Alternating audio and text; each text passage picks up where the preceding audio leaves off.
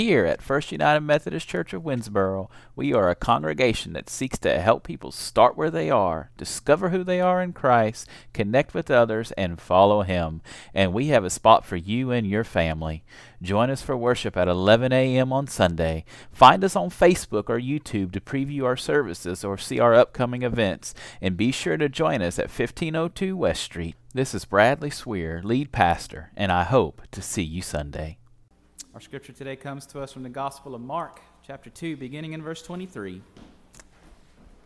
We read through verse 28. Let us now hear the Gospel according to Mark. One Sabbath, he, Jesus, was going through the grain fields, and as they made their way, his disciples began to pluck heads of grain. The Pharisees said to him, Look, why are they doing what is not lawful on the Sabbath? And Jesus said to them, Have you never read what David did when he and his companions were hungry and in need of food? He entered the house of God when Abiathar was high priest and ate the bread of the presence, which is not lawful for any but the priest to eat, and he gave some to his companions. Then he said to them, the Sabbath was made for humankind, and not humankind for the Sabbath. So the Son of Man is Lord even of the Sabbath. This is the word of God for the people of God. Thanks, Thanks be to God. I invite you to be seated. Let us pray. Lord, open our hearts and minds by the power of your Holy Spirit. Lord, as scripture is read, as word is proclaimed, help us hear with joy what you say to us this day. In your name we pray. Amen. We continue our worship series throughout the season of Lent today called What Makes a Hero? The Death Defying Ministry of Jesus Christ. And we continue it today with the dynamic uh, right versus wrong, and then adding holy. Right, wrong, and holy. So, just a reminder that this series is about answering the question what makes a hero? And we are looking at some of the comparisons each week and how heroes apply uh, to these struggles. And then, most importantly, we are looking at these comparisons through the lens of Jesus and specifically how Jesus redefines what a true hero is. Last week, we started with Batman.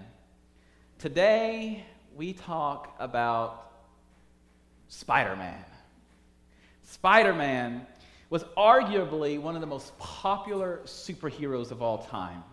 At first, if you've seen the comics, if you watch the movies, he was not a very proactive hero at the beginning. Right after receiving his powers, he had an opportunity to stop a fleeing thief.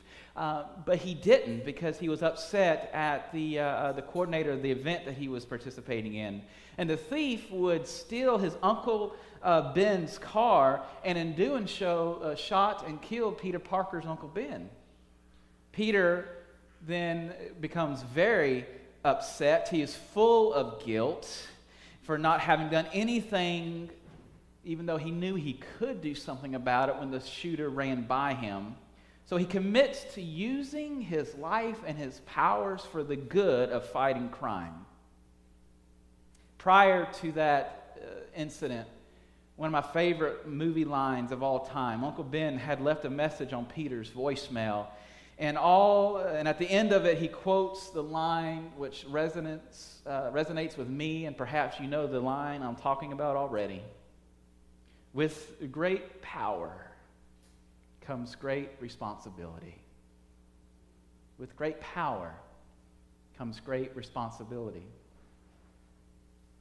You know, in the stories that we read in the comics or that we read in, in our books or we watch on TV, the hero always seems to know the right thing to do. Have you noticed that? They can easily distinguish what is right from what is wrong. Even though they aren't always successful in the very beginning at times, they always know what is worth fighting for and what isn't. They know which direction to go and which direction not to go and they always end up doing what is right in the end. So, the question for us this morning is this What is right for Christians? What is right for followers of Christ? If we look at Scripture, sometimes Scripture can be very plain and black and white on what is right and what is not. Exodus chapter 20, where we find the Ten Commandments. It is very specific when it says, Thou shalt not. Amen?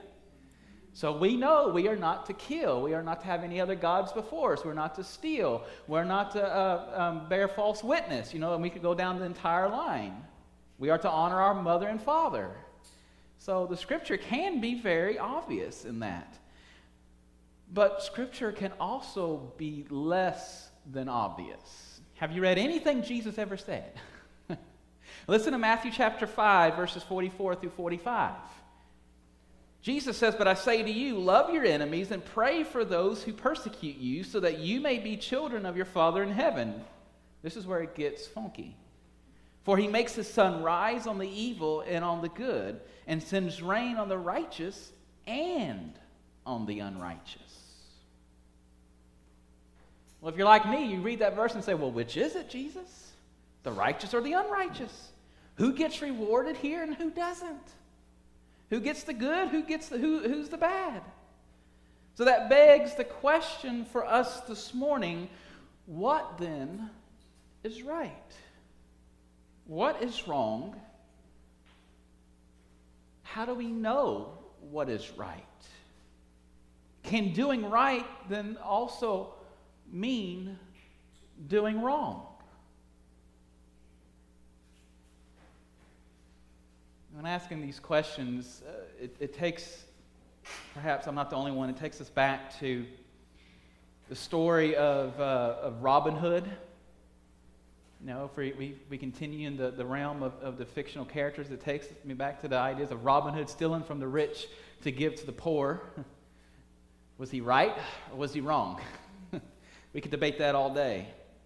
Or we could use it as an example of real life and take a look at, at Rosa Parks by not giving up, um, by not giving in to injustice, even though it meant breaking the rules at the time, Rosa Parks helped set this country on pace to fulfill the statement that we so often take for granted today. The statement that our country is really founded upon with liberty and justice for all. Hello? Sometimes doing the right things means society will see it as wrong. Sometimes doing the right things means society will see it as wrong. Sometimes doing right means breaking the norms. It means deviating from what is expected and can also, on occasion, mean breaking the rules. So then that begs us to ask another question What are rules? Why do we have rules? What are they for? Well, rules are important, are they not? Rules are important. Let's take the Olympic Games, for, for instance. We're still trying to see if we're going to have some Olympics this year. I, they haven't got, gotten it together over in Japan, so I don't know if they're going to have Olympics, but I love watching the Olympic Games. Anybody else? I love watching the Olympic Games. And if you follow them like I do, you know that a few years ago that the Russian Federation got in a lot of trouble uh, for being for doping their athletes, and they were suspended. They could not even use the name Russia. Their athletes that were not found to have been doping were allowed to participate, but they had to participate under a neutral flag. They could not even represent their home country of Russia because of the sanctions brought down by the Olympic Committee for the country sponsoring the use of PEDs, performance enhancing drugs, for their athletes. So there are rules that are in place for a good purpose. There are rules that keep the playing field even. Rules prevent one team or one area from gaining an unfair advantage over the other. In football, in baseball, we have rules designed to keep the game as even as possible. When that yellow handkerchief comes flying across the field on a football field, that means one team has unfairly tried to get an advantage. A holding call means even the playing field. It means the other team has tried to get an unfair advantage. Okay, I've hammered that enough. Rules have a place, amen? But as important as rules are, they aren't perfect and they never will be. They aren't perfect and they never will be. When the rules breed injustice, when the rules lead to abuse and discrimination, we have to ask ourselves who is making the rules, why are they making them, and for what purpose do they serve? Let's take a look at an example of this in our scripture today from the Gospel of Mark. Jesus and the disciples were walking and they were hungry. And it was the Sabbath day, and it was against the rules to pick food from the field on the Sabbath. Jesus said, Do it anyway. And when questioned by the holy rollers that were walking by, he essentially throws their question back into their faces by bringing up an example of one of the most heralded rulers in Jewish history, King David. And, and stop for a second, y'all. This wasn't Jesus telling them off. It wasn't Jesus, as they say today, burning them on their question or showing off. It was a way for Jesus to get them to think about the humanity of the rule that was in question. Are you with me? It was to get them to think about what is right in this situation, the humanity about what is going on. Jesus knew that the better uh, that the letter of the law uh, read, he knew what it said. But the reality was the genuine need for hunger existed in that moment and that need superseded the letter of the law in that moment. Which, in this particular moment, yet again, the letter of the law was simply words on paper. Rules are needed. Don't hear me incorrectly, okay? Rules are needed. They have a purpose, they have a reason. But just like on the day with his disciples, rules are never to stand in the way of grace. Do you hear me? Rules are never and have never been designed to stand in the way of grace. According to human and societal law, Jesus was a terrible rule breaker. Jesus uh, healed and fed on the Sabbath. Jesus dined with sinners and outcasts. But in reality, was Jesus doing anything wrong? No. Sure, people question him, but name one person who called Jesus wrong. Even Pontius Pilate, what did Pilate say when Jesus appeared before him at the trial? He cleaned his hands and said, I find no wrong within him. I find no basis for accusation against him. It's not that Jesus was breaking the rules, rather, Jesus redefined the rules. Jesus redefined the rules. A few weeks ago, we, we talked about in, in, in a couple of messages where Jesus said, You have heard it was said. You remember when we talked about that? He says, You have heard it was said, and then he follows up with, But I say to you. Jesus never replaced any of the rules. He said, even himself in Scripture, I have not come to replace the law, I have come to fulfill it.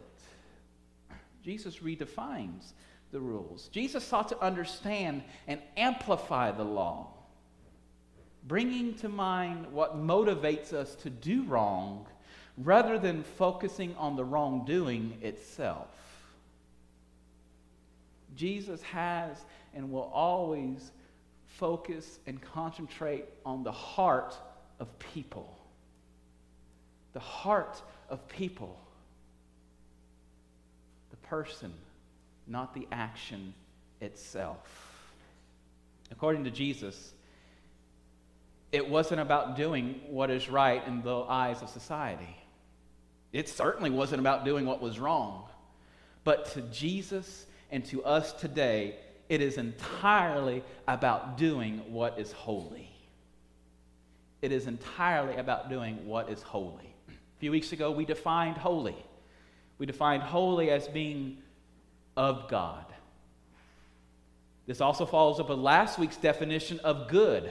Good is the word for the activity of God in this world, it is of God.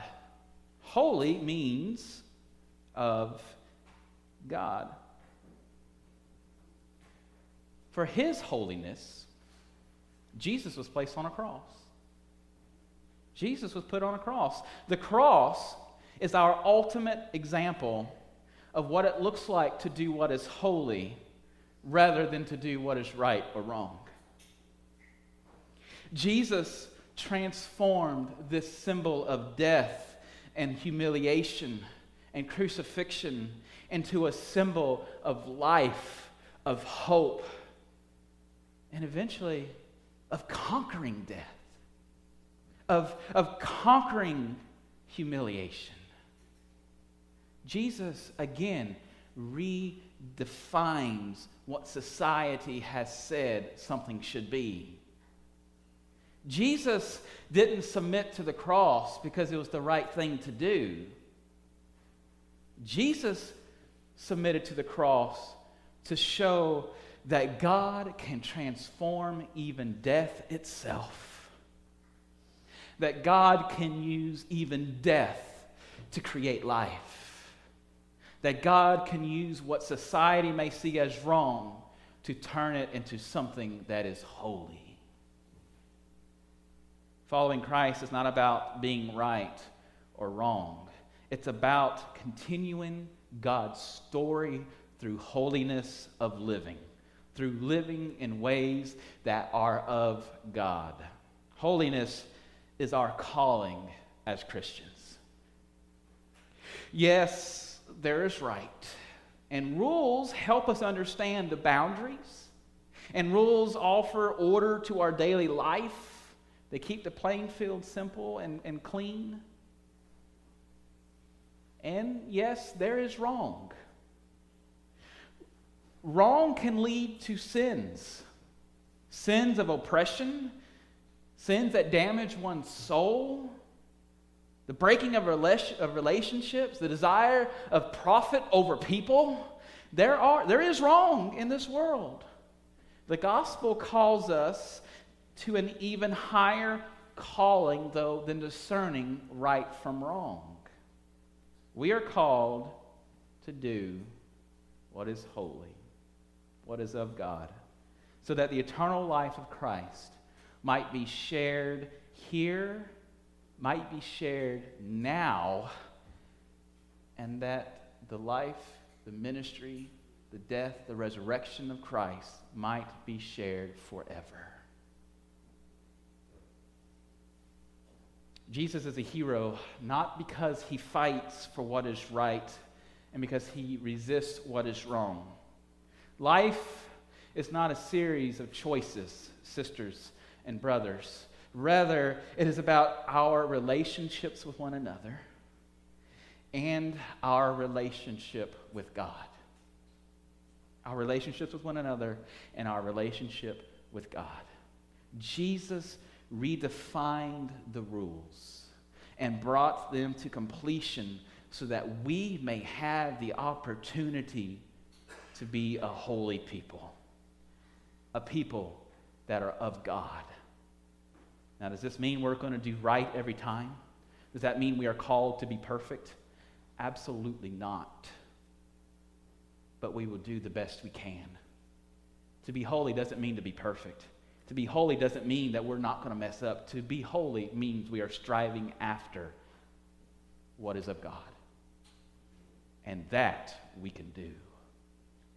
That we can do. So then, what is holy? We've defined it, we've said it, but, but how else can we more, more narrowly define what is holy? The Urban Dictionary online provides a definition of the word holy that I love as an example. And I want to share that definition with you today. Take this with you, if nothing else, today. You can find it, of course, uh, with other points made every week in the sermon outline on your bulletin. Feel free to take that home each week. Use that as your reminders, whatever you need, and to follow along. But it's there every week for you. But listen to the definition of holy that the online Urban Dictionary gives us. To be holy is to be pure, innocent in all you say and do, having no hidden motives, wronging no one. It is to be as open hearted as a little child and transparent in spirit as the crystal sea before the throne. To be holy is to be a keeper of all promises and a restorer of all good things. Holiness is, the in, holiness in the foundation of all right relationships and the standard for all actions of all people and all things.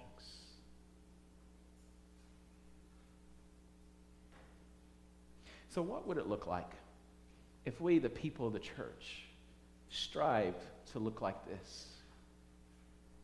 What would it look like if we, in our individual lives, strived to look like this?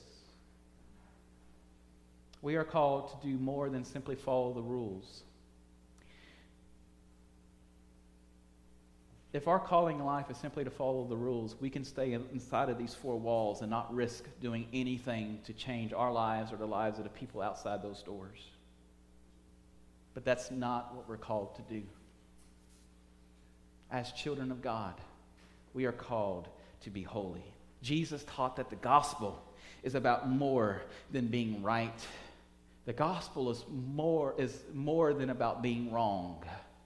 The gospel is about being holy. And that is the message of our gospel today. How are we redefining what it is that society says is good, is right? How are we redefining what society says is wrong? Because I got a news flash, folks. It's not about what society says. It's about what Jesus demonstrated first. And that is how we are called to live the right versus wrong and holy life. Glory be to the Father, to the Son, and to the Holy Spirit. Amen.